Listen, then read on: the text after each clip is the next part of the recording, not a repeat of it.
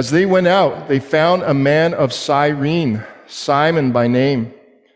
They compelled this man to carry his cross, and when they came to a place called Golgotha, which means place of a skull, they offered him wine to drink, mixed with gall. But when he tasted it, he would not drink it. And when they had crucified him, they divided his garments among them by casting lots. Then they sat down and kept watch over him there. And over his head they put the charge against him, which read, This is Jesus, the King of the Jews. Then two robbers were crucified with him, one on the right and one on the left. And those who passed by derided him, wagging their heads and saying, You who would destroy the temple and rebuild it in three days, save yourself. If you are the Son of God, come down from the cross. So also the chief priests with the scribes and elders mocked him, saying, He saved others, he cannot save himself. He is the King of Israel. Let him come down now from the cross, and we will believe in him. He trusts in God. Let God deliver him now if he desires him. For he said, I am the Son of God. And the robbers who were crucified with him also reviled him in the same way. Now, from the sixth until the ninth hour, and about the ninth hour, Jesus cried out with a loud voice, saying, Eli, Eli, lema sabachthani. That is, My God, my God, why have you forsaken me? And some of the bystanders, hearing it, said, This man is calling Elijah. And one of them at once ran and took a sponge, filled it with sour wine, and put it on a reed and gave it to him to drink. But the other said, Wait, let us see whether Elijah will come to save him. And Jesus cried out again with a loud voice and yielded up his spirit. And behold, the curtain of the temple was torn in two from top to bottom and the earth shook, and the rocks were split, and the tombs also opened. And many bodies of the saints who had fallen asleep were raised, and coming out of the tombs after his resurrection, they went into the holy city and appeared to many. When the centurion and those who were with him, keeping watch over Jesus, saw the earthquake and what took place, they were filled with awe and said, Truly, this was the Son of God. There were also many women there looking on from a distance who had followed Jesus from Galilee, ministering to him, among whom were Mary Magdalene and Mary, the mother of James, and Joseph, and the mother of the sons of Zebedee. This is God's word. Stranded. Stranded. It's hard to ignore the unfolding events in Afghanistan. Uh, I personally cannot imagine the horror and the heartbreak of seeing your homeland taken over an evil regime literally overnight. A Toronto man, a Canadian citizen, says he feels abandoned by Global Affairs Canada as he attempts to escape Afghanistan. He ended up there because of his ailing mother to tend to her, and he's a citizen of Canada and the Taliban showed up to his home in uh, Kabul. And so after that, he rushed to the airport, but he couldn't get a flight out. And so here you see a scene of those who are stranded at the airport, right at the doorstep to freedom, but they cannot attain that freedom. And so I imagine he is wondering will his nation, will his people, his fellow citizens, you and me, as Canadian citizens, if you are, his government, his prime minister, will they come and rescue him? And we understand the word save in this context so easily. Will they come and save me? Now, on one hand, our culture, I think there's something in our culture, uh, our, our, our collective ego, if you will, that likes to be the savior. If we can be the one who has the resources and help and so forth and feel good about ourselves. There's something in us that enjoys being the Savior, and, and that's not necessarily a bad thing. And I commend our nation for our willingness to welcome 20,000 refugees. And I hope sincerely that they have a better life here in Canada than they would under a Taliban regime. And of course, most importantly, I hope they come to know the most wonderful happiness to know Jesus as their creator, as their savior. But how far are we willing to go to help? Even if you have a compassion, you find yourself with some compassion this morning, how far are you willing to go and actually live out and express that compassion to help, to save? To put it to an extreme sort of case, can you imagine if our prime minister, who has said publicly that we'll welcome these 20,000 refugees, we'll do as much as we can, that he himself literally goes over to Afghanistan? He sits down face to face with uh, Hibatullah Akhundzada and he negotiates his substitution. That he, one person, will stay there in trade for all those refugees and especially those refugees that are Canadian citizens that are seeking to escape. If our prime minister actually did that, that would blow the mind of the world. And everyone would pause. Everyone, it, it, would be so difficult to compute and make sense of why would he do that? Why would he be willing to do that? Let, let's stretch it a bit further. What if he traded his firstborn child? But this is exactly what God has done.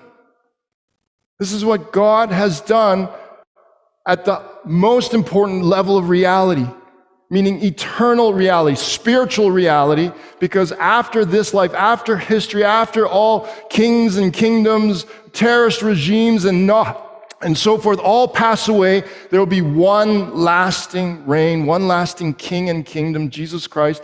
And what he has longed to do, what God the Father has longed to do through his Son, is to trade his son. What he has done and accomplished is to trade his son. His son has become a substitute for as many who would place faith in Jesus and be transferred over from an eternal kingdom of darkness, meaning hell, into God's wonderful eternal kingdom of light, doing life in a new earth, a new creation as he meant to be, and now eradicated of sin and disease and everything wrong with this world. That's why I've entitled today's message, It Should and Shouldn't Be Me.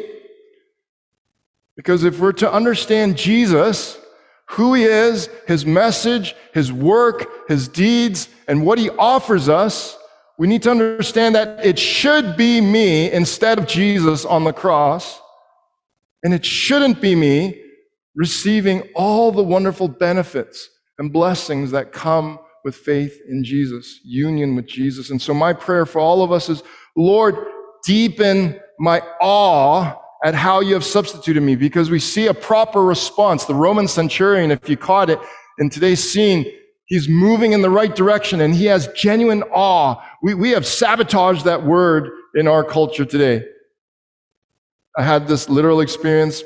My buddy, yo, I had this hangnail. It was so painful, but I found these perfect pair of clippers that were like surgical. And I just snipped that thing off and it was awesome. no, that is not awesome.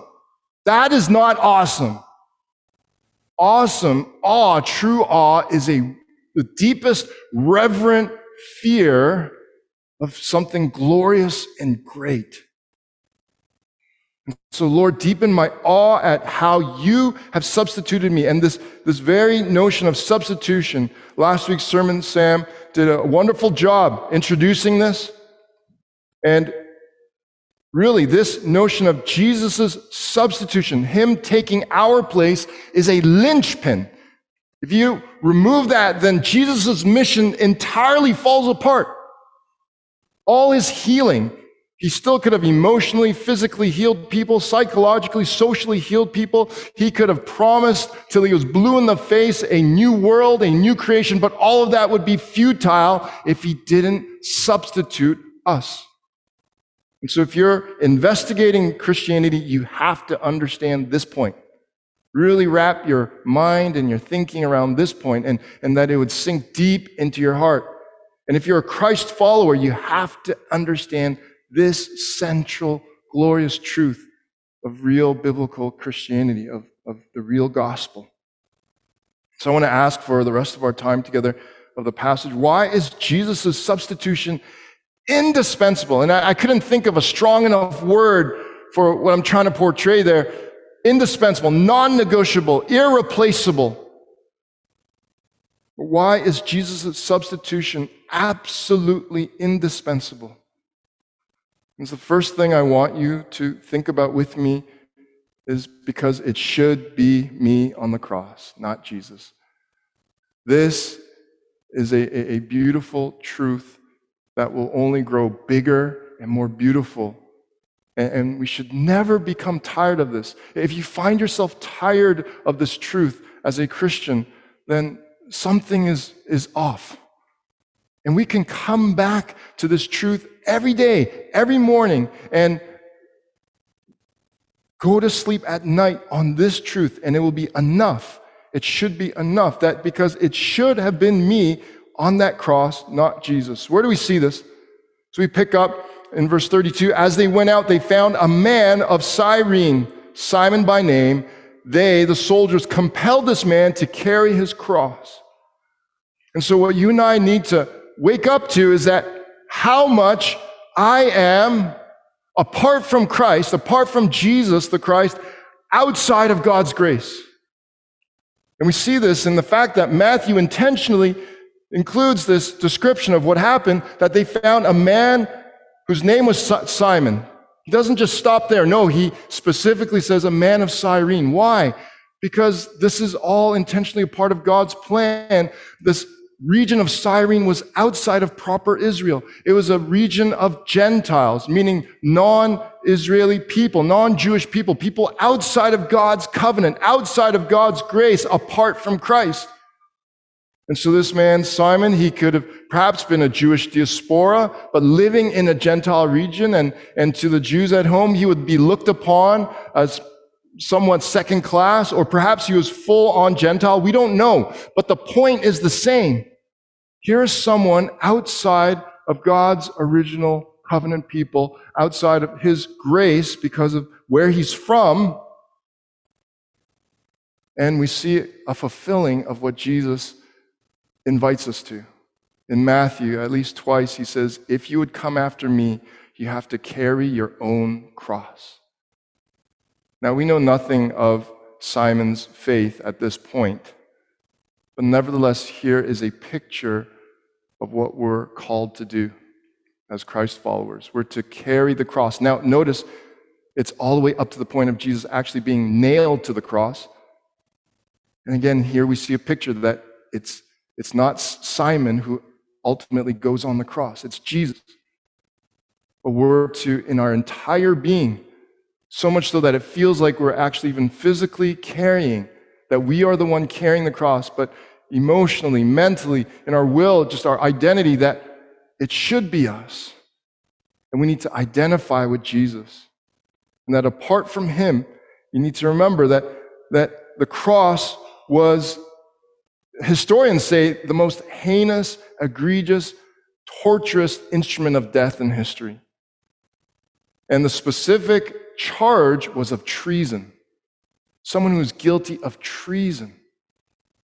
And here we see Jesus taking on the sin of the world, of humanity, of all history, this very specific sin that we've all committed treason against God, that we've been born into treason against God.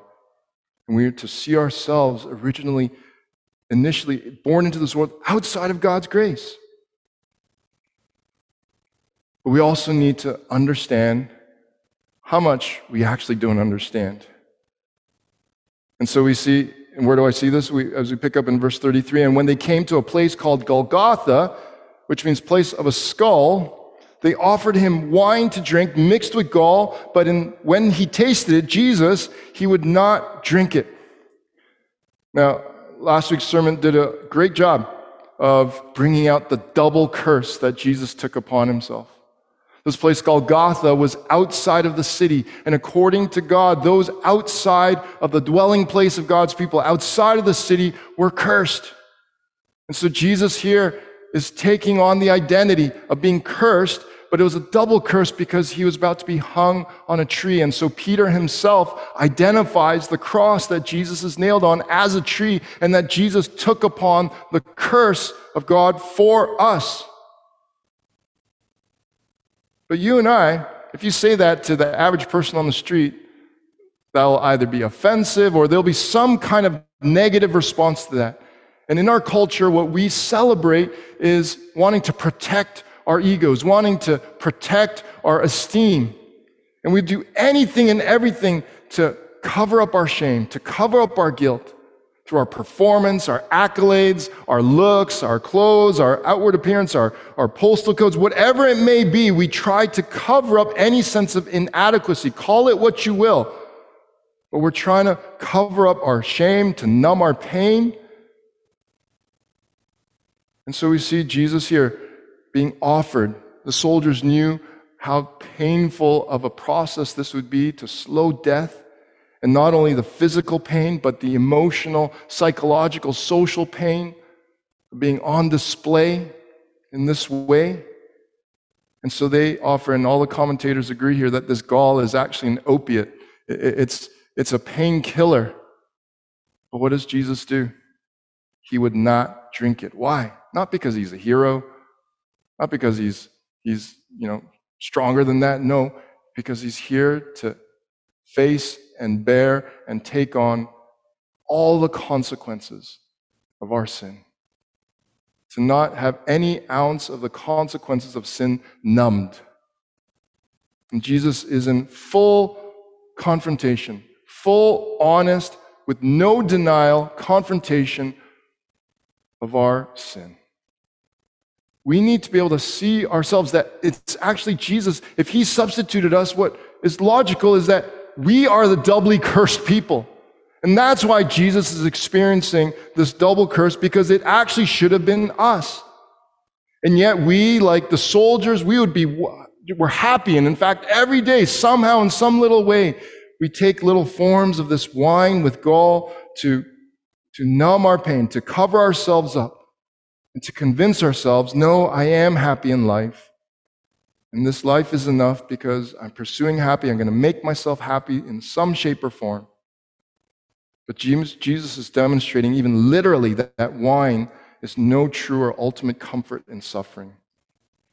And all wine is sour in the face of our sin and need of salvation before God. Now, what we also need to understand then when we're trying to consider because it should be me. We need to understand how much we don't understand who took our place.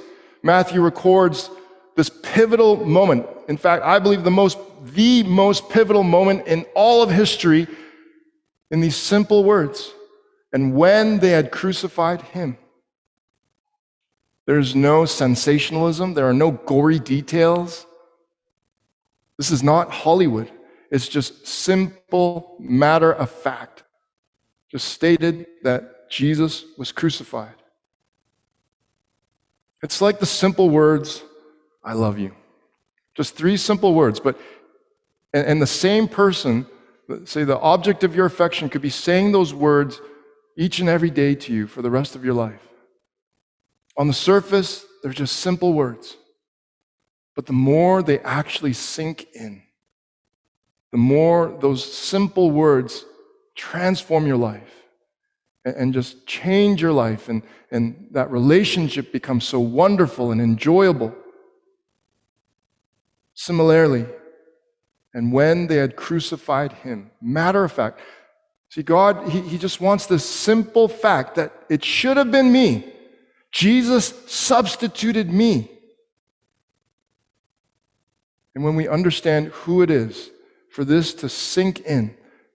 These matter of fact words, and over his head they put the charge against him, which read, This is Jesus, the King of the Jews. Imagine that Toronto man who's stuck in Afghanistan, that if our prime minister actually went and substituted himself. And, and for his whole life, he will be in wonder that this, the highest man in Canada, so to speak, took his place. And we're to experience that with each and every passing day of following Jesus to the just times infinity, x infinity. That this person who was crucified, who took our place, this is Jesus, the King. And the King of the Jews, if you understand what that means and you take it to its logical conclusion, it means the Messiah. Could have easily said, This is Jesus, the Messiah, which means this is Jesus, the Son of God. This is Jesus, God. This is Jesus, the creator of you and me and this entire universe. This is Jesus, the King of the universe. Why would he take your place, my place? We need to also understand, as we're thinking about it should be me, and we see these people who pass by and they derided, wagging their heads. We need, to, we need to understand how much you and I don't understand that it actually should have been me.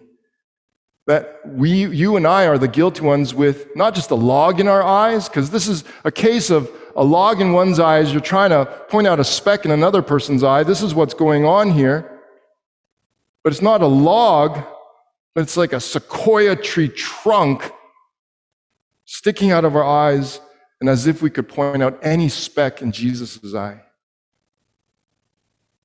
And what's more profound is the very wording here is an exact fulfillment of God's plan from Psalm 22. We're not going to go into that, but I encourage you, if you have your own Bible, go read Psalm 22. You'll see here that God foresaw this even a thousand years prior, some thousand years prior, and that people would be wagging their heads at his son.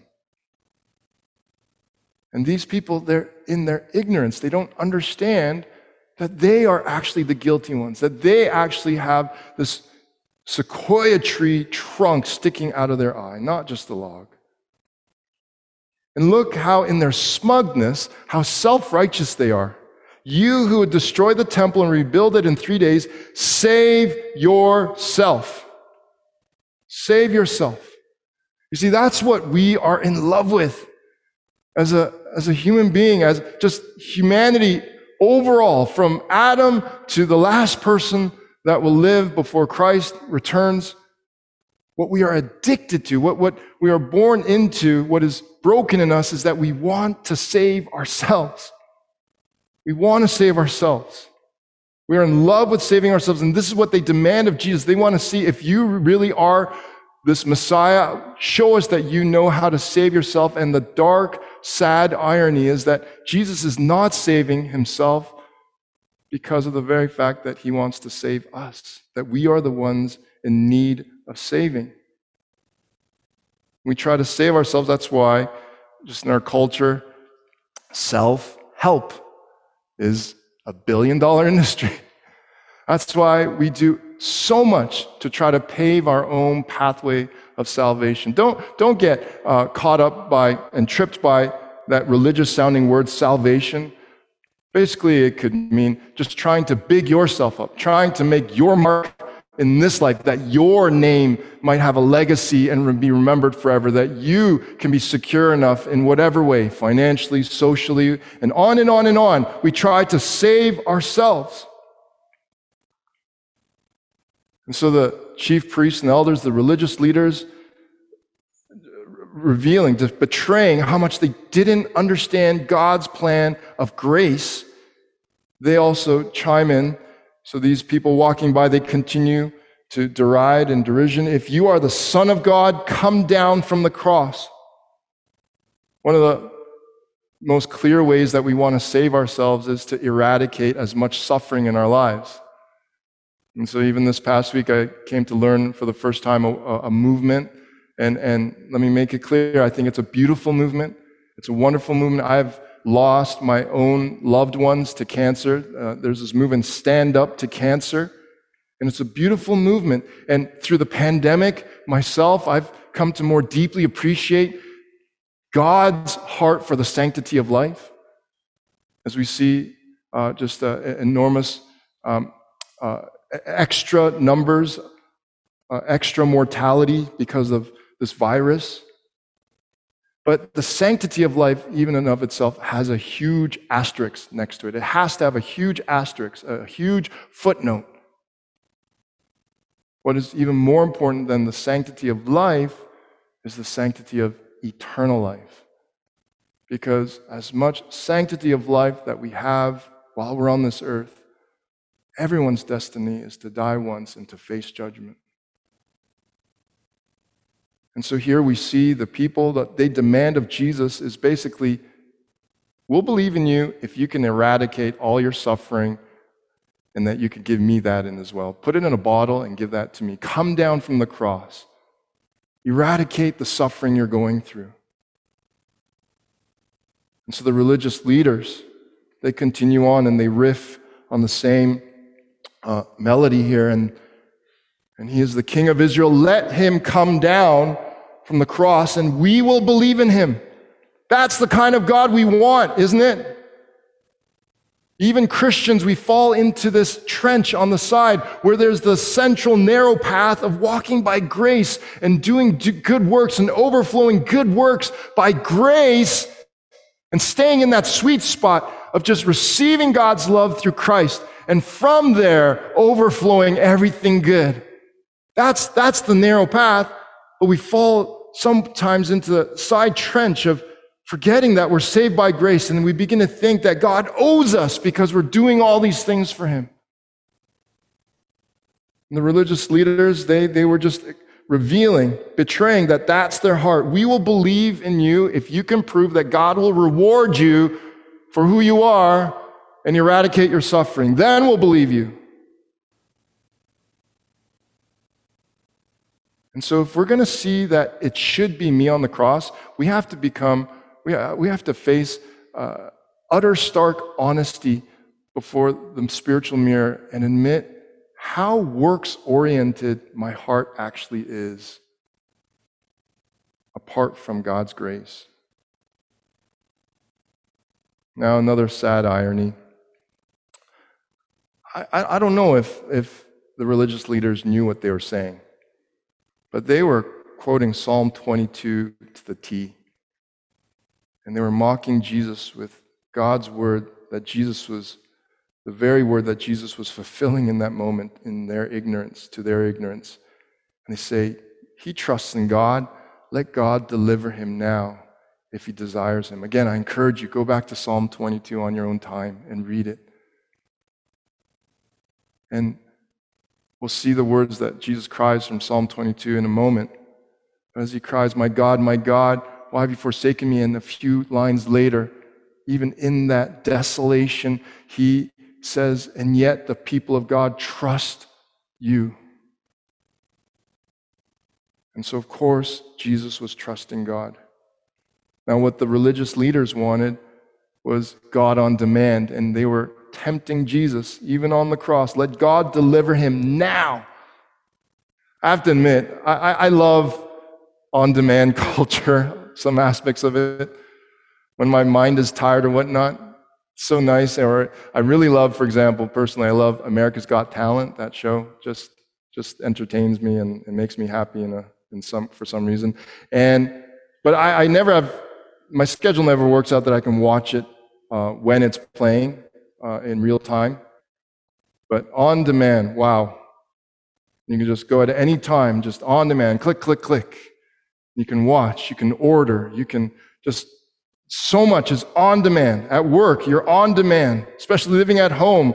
The, the, stereotypical experience now is because you're at home, it's just work is 24 7. You're on demand. And here, the religious leaders wanted Jesus to show that he, they could, de- he could demand of the Father if Jesus desired it.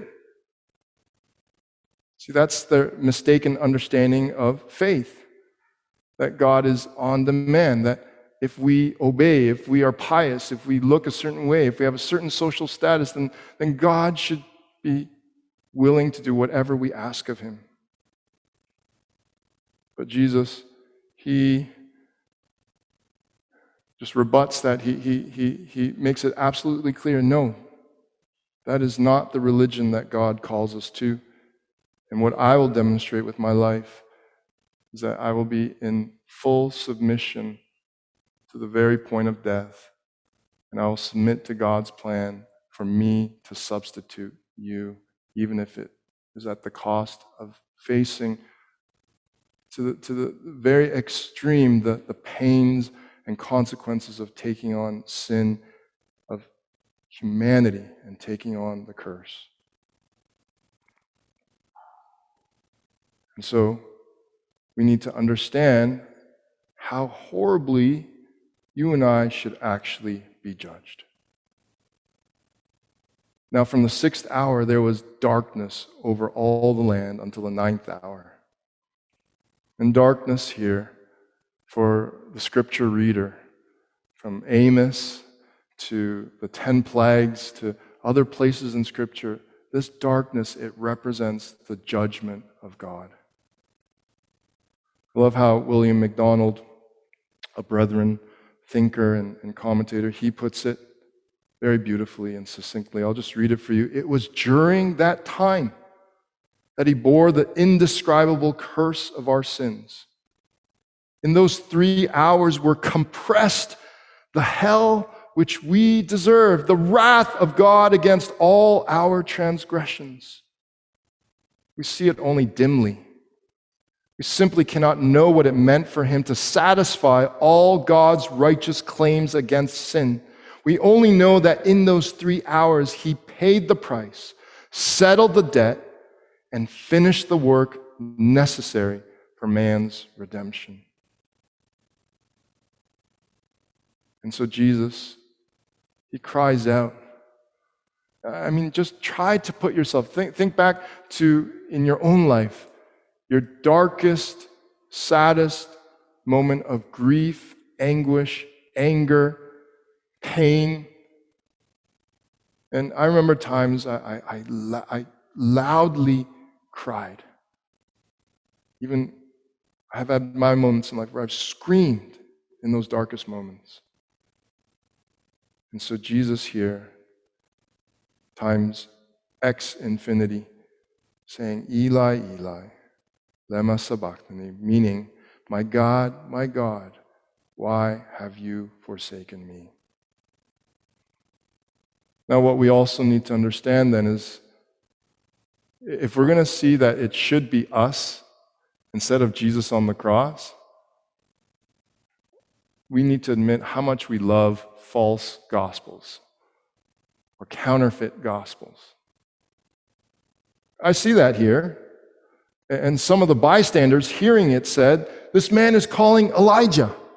Now, in fairness, I think maybe they just weren't up to, uh, you know, just their language skills, and, and maybe it was loud. Who knows what was going on? But they misinterpreted what Jesus said. But nevertheless, hearing something that sounded similar to Elijah, which we're familiar with, this man is calling Elijah. But I think there's meaning here. You see, Elijah, for God in his story, in his plan of redemption, he represents two things in one, two sides of, of the same coin. First, he represents the, the summation of the prophets and the law. And that's why there's a prophecy that Elijah will come before the Messiah. He'll pave the way. But what paves the way is God's law showing us that how much we are in judgment, how much we fall short. And we need God's grace. And we know that Jesus himself attests this Elijah did come. And so, on the beautiful side of it, the other side of the, the coin, John the Baptist was this Elijah, and now the road was being paved for God's grace to be made available to all who would place faith in Jesus. But now to go back to the darker side of the coin, but these people, I think one thing they're saying is let's see if our understanding of religion will save this man. Let's see if religion can save us. And so, especially, this is a word to all those. Uh, first, to my Christian brothers and sisters. Let us never stray too far. Not, not, let's not stray at all from that central narrow path of walking by grace and good works and hard work and Christian discipline and, and pursuing excellence and, and overflowing with generosity and all those good things and the commands of God and, and, and so forth that we're to obey, that it would overflow out of grace. Let us never stray from that. But here we see these people, I think, in some ways, having a misunderstanding of how they're to be saved by their own works, by, fulfilling their own obedience to the law that this Elijah represents, and wanting to see if Jesus could be saved by that as well.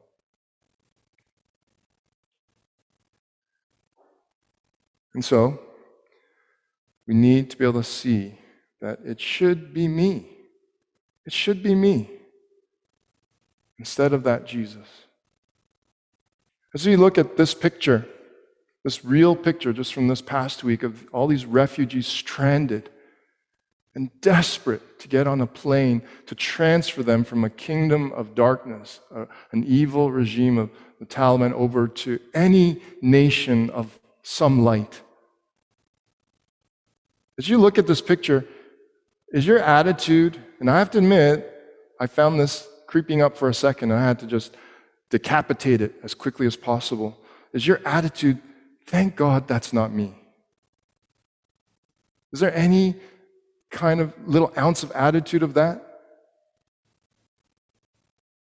Now, what I'm getting at is this. Now, while our culture enjoys being a savior and, and is addicted to saving ourselves, our culture shuns the personal need to be saved.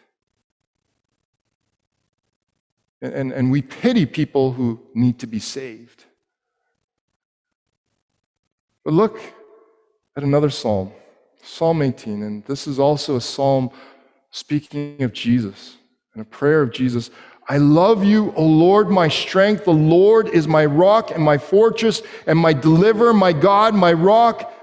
Here's what I want you to notice in whom I take refuge. The Christian truth is that every human being is a spiritual refugee. All of us are spiritual refugees. That's our identity. That's our starting identity.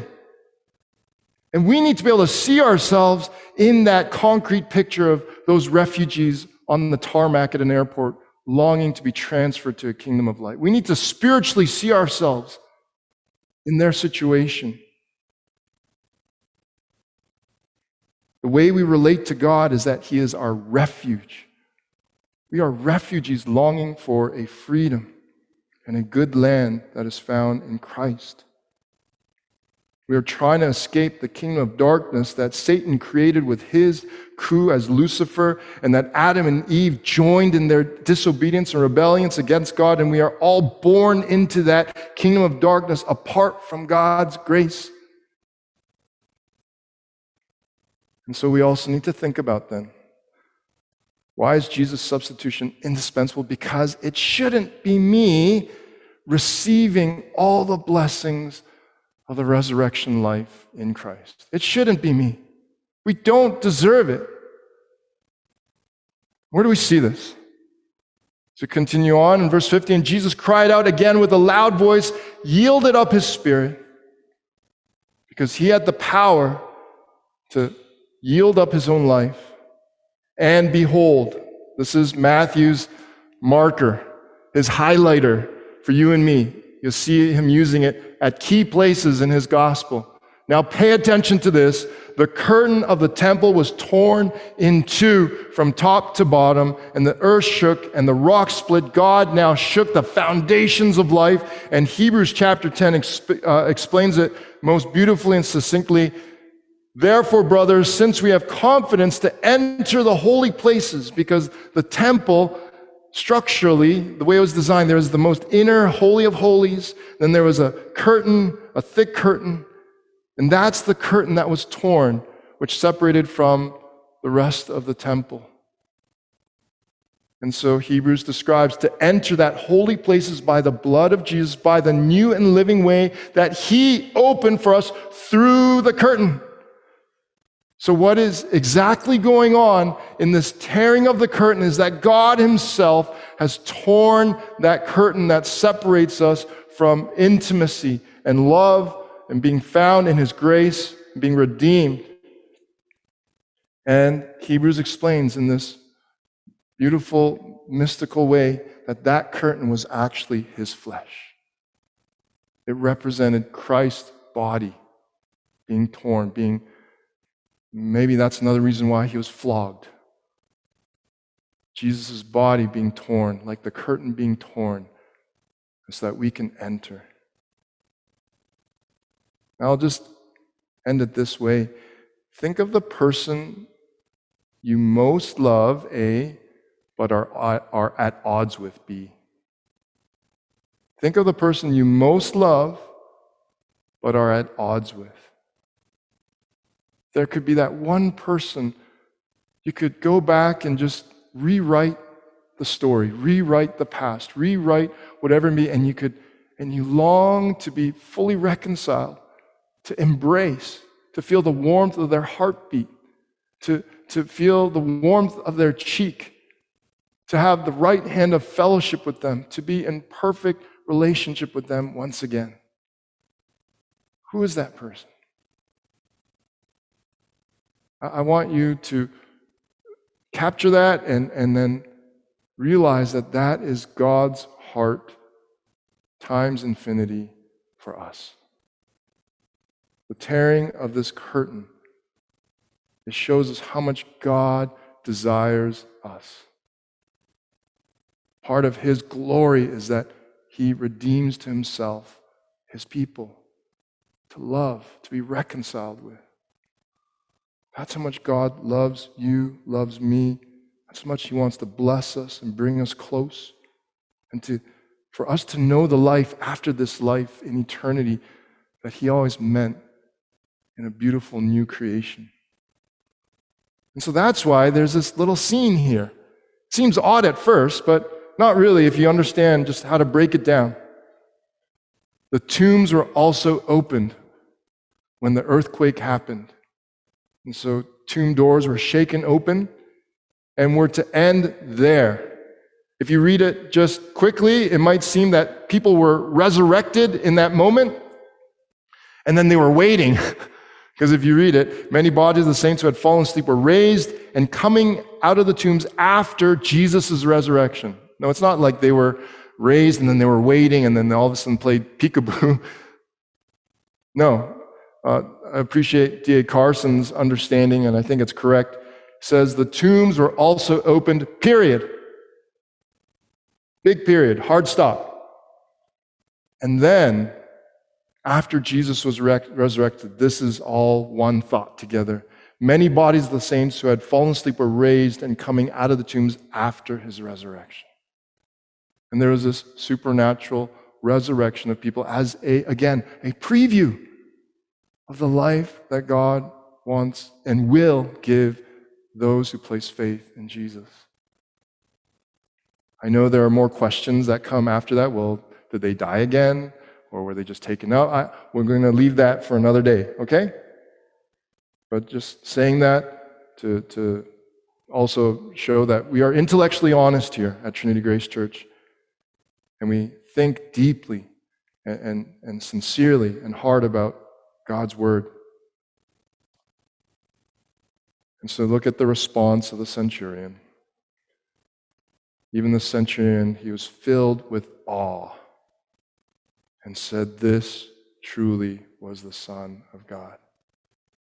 He's headed in the right direction. I, I, hope this centurion went all the way and crossed that line of faith and in his heart united himself to Christ. Whether he did or not, you and I can today. Lord, deepen my awe at how you have substituted me.